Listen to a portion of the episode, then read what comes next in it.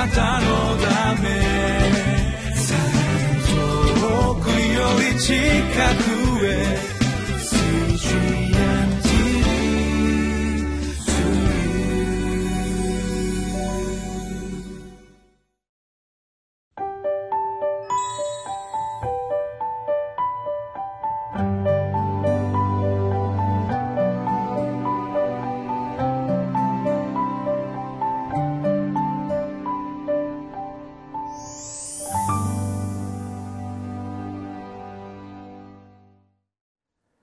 皆さんこんにちは。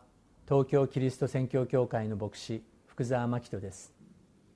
2月24日今日は御言葉を表す生き方というタイトルでルカの福音書10章25節から42節の本文を黙想していきたいと思います。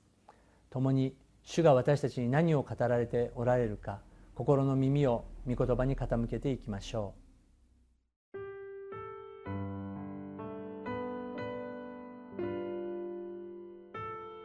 カの福音書10章25節から42節すると、ある立法の専門家が立ち上がり、イエスを試そうとして言った。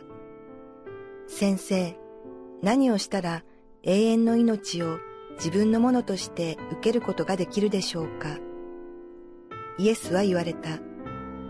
立法には何と書いてありますか？あなたはどう読んでいますか？すると彼は答えて言った。心を尽くし、思いを尽くし、力を尽くし、知性を尽くして、あなたの神である主を愛せよ。また、あなたの隣人をあなた自身のように愛せよとあります。イエスは言われた。その通りです。それを実行しなさい。そうすれば命を得ます。しかし彼は自分の正しさを示そうとしてイエスに言った。では、私の隣人とは誰のことですか？イエスは答えて言われた。ある人がエルサレムからエリコへ下る道で強盗に襲われた。強盗どもはその人の着物を剥ぎ取り、殴りつけ、半殺しにして逃げていった。たまたま妻子が一人その道を下ってきたが、彼を見ると反対側を通り過ぎていった。同じようにレビ人もその場所に来て彼を見ると反対側を通り過ぎていった。ところが、あるサマリア人が旅の途中、そこに来合わせ、彼を見てかわいそうに思い、近寄って傷にオリーブ油とブドウ酒を注いで、包帯をし、自分の家畜に乗せて宿屋に連れて行き、解放してやった。次の日、彼はデナリ二つを取り出し、宿屋の主人に渡していった。解放してあげてください。もっと費用がかかったら私が帰りに払います。この三人の中で誰が強盗に襲われた者の隣人になったと思いますか？彼は言った。その人に憐れみをかけてやった人です。するとイエスは言われた。あなたも言って同じようにしなさい。さて、彼らが旅を続けているうち、イエスがある村に入られると、マルタという女が喜んで家にお迎えした。彼女にマリアという妹がいたが、主の足元に座って御言葉に聞き入っていた。ところが、マルタはいろいろともてなしのために気が落ち着かず、身元に来ていった。主よ、妹が私だけにおもてなしをさせているのを何ともお思いにならないのでしょうか。私の手伝いをするように妹におっしゃってください。主は答えて言われた。マルタ、マルタ、あなたはいろいろなことを心配して気を使っています。しかし、どうしても必要なことはわずかです。いや、一つだけです。マリアはその良い方を選んだのです。彼女からそれを取り上げてはいけません。有言実行という言葉があります。自分が言ったことを実行しなければいけないという言葉であります。今日のテーマは御言葉を表す生き方神様の御言葉をどのように生き方を通して表すことができるかという大きなテーマです。自分が言ったことさえも実行していくのが難しい私たちですが神様の御言葉をどのように実行することができるのでしょうか。イエス様がある人々と人々たちとの対話の中で語られた言葉に耳を傾けていきたいと思います。25節から28節を見るとある立法の専門家が立ち上がりイエス様を試そうとしてイエス様に質問します。先生何をしたら永遠の命を自分のものとして受けることができるのでしょうか？その質問にイエス様は立法には何と書いてありますか？あなたはそれをどのように読んでどのように解釈していますか？とイエス様がむしろ聞かれます。彼は自信を持って答えます。心を尽くし思いを尽くし力を尽くし知性を尽くしてあなたの神である主を愛せよ。またあなたの隣人をあなた自身のように愛せよとあります。イエス様はそれを聞いてうなずきながらその通りですね。それを実行しなさい。そうすれば命を得ることができます。と答えられます。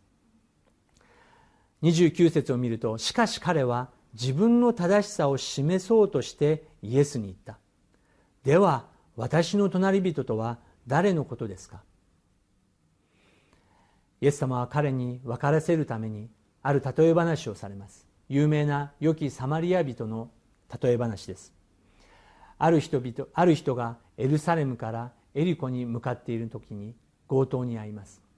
持っているものを全て奪われ半殺しの目に遭ってしまいます。もう死にそうな状況なんですけれども彼がふと見るとなんと向こうの方から妻子が歩いてくるではありませんか。よかった助けられたと思ったんですけれどもなんと妻子は急ぎ足で反対側を通りながら過ぎ去ってしまいます。落胆している時にもう一人の人がやってきます。次に現れたのはレビ人です。レビ人は礼拝すべての祭儀に仕える人なんですけれどもああレビ人だったら私を助けてくれるに違いないと期待を持ったことでしょう。しかし同じようにレビ人さえも反対側を通り過ぎたと書いてあります。3番目に現れたのがサマリア人であります。ユダヤ人とサマリア人は仲が悪くて有名です。イスラエルが北と南に分かれた時にアッシリアが北を占領します。そしてユダヤ人を完全に破壊させるためにサマリア人またいろいろな種族の人々を北に連れ込んできます。ですから純粋なユダヤ人はいなくなってしまうんですけれども南ユダヤの人たちはそのようにサマリア人たちを軽蔑し汚れた民族として蔑んでいました。そのサマリア人がここに登場します。このサマリア人はユダヤ人だからといって無視をすることなくむしろかわいそうに思い近寄ってきてその傷にオリーブ油を塗ってあげブドウ酒を注い包帯をし自分の家畜に乗せて宿屋に連れて行き介抱したと書いてあります。それだけではありません。次の日彼はデナリ2つを宿屋の主人に渡し解放してあげてください。もっと費用がかかったら私が帰りに払いますと言ってあげます。イエス様は立法の専門家にこの3人の中で誰が強盗を襲われた者の隣人になったと思いますか？と質問します。立法の専門家はそれを聞いて心を痛めます。サマリア人はユダヤ人にとって先ほども言いました通り軽蔑の対象です。サマリア人と呼ぶことさえも彼らはしませんでした。ですからここでその人に憐れみをかけてやった人ですとしぶしぶ答えます。イエス様はあなたも言って同じようにしなさいと静かに答えられます。もう一つのストーリーが出てきます。イエス様たちが旅を続ける時にある村に入られます。その時にイエス様が来られたと聞いてマルタという女性が喜んで出てきて私の家にぜひ来てくださいとイエス様を招待します。彼女にマリアという妹がいるんですけれどもマリアもイエス様を愛し主のその足元に座りながらイエス様が教える話に耳を傾けていました。40節を見るとマルタはイエス様をもてなすためにもうたくさんの仕事をしながら気が落ちか落ち着いていない状態だったと書かれています。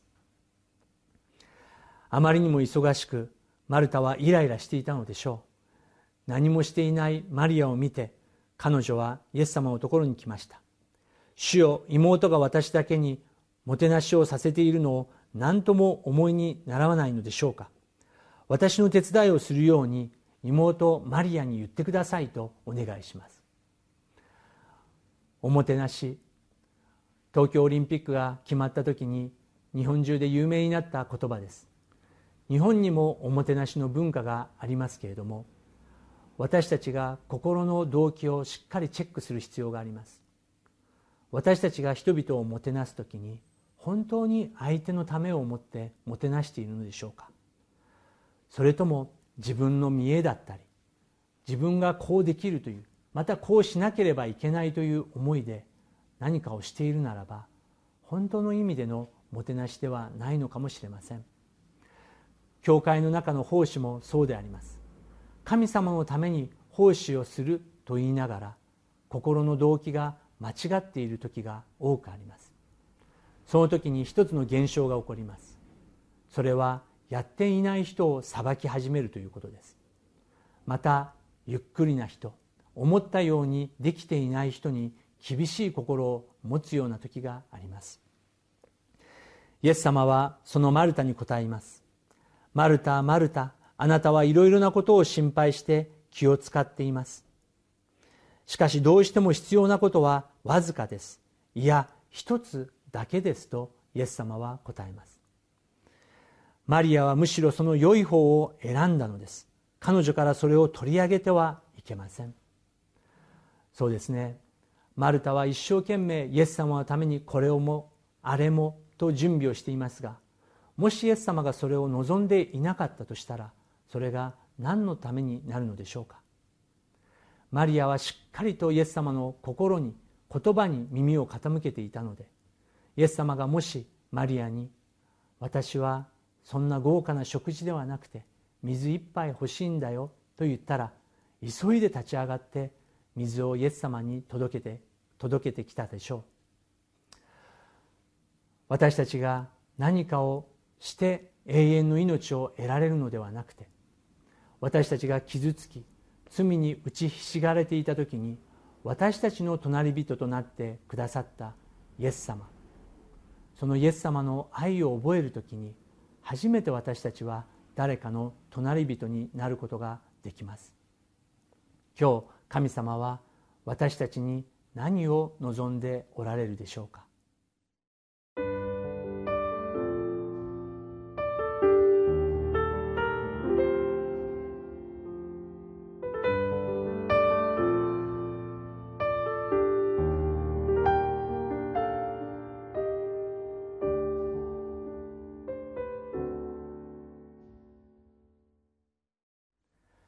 今日マリアのように心を尽くし思いを尽くし力を尽くし知性を尽くし神様を愛していきたいと思います。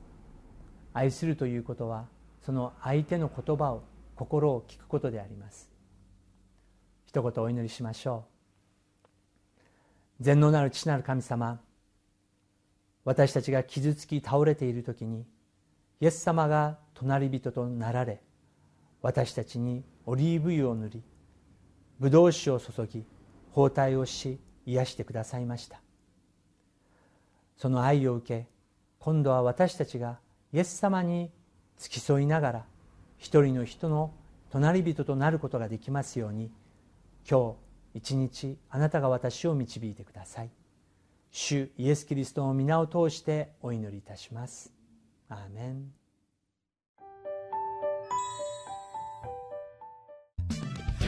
なたのため。遠くより近くへ。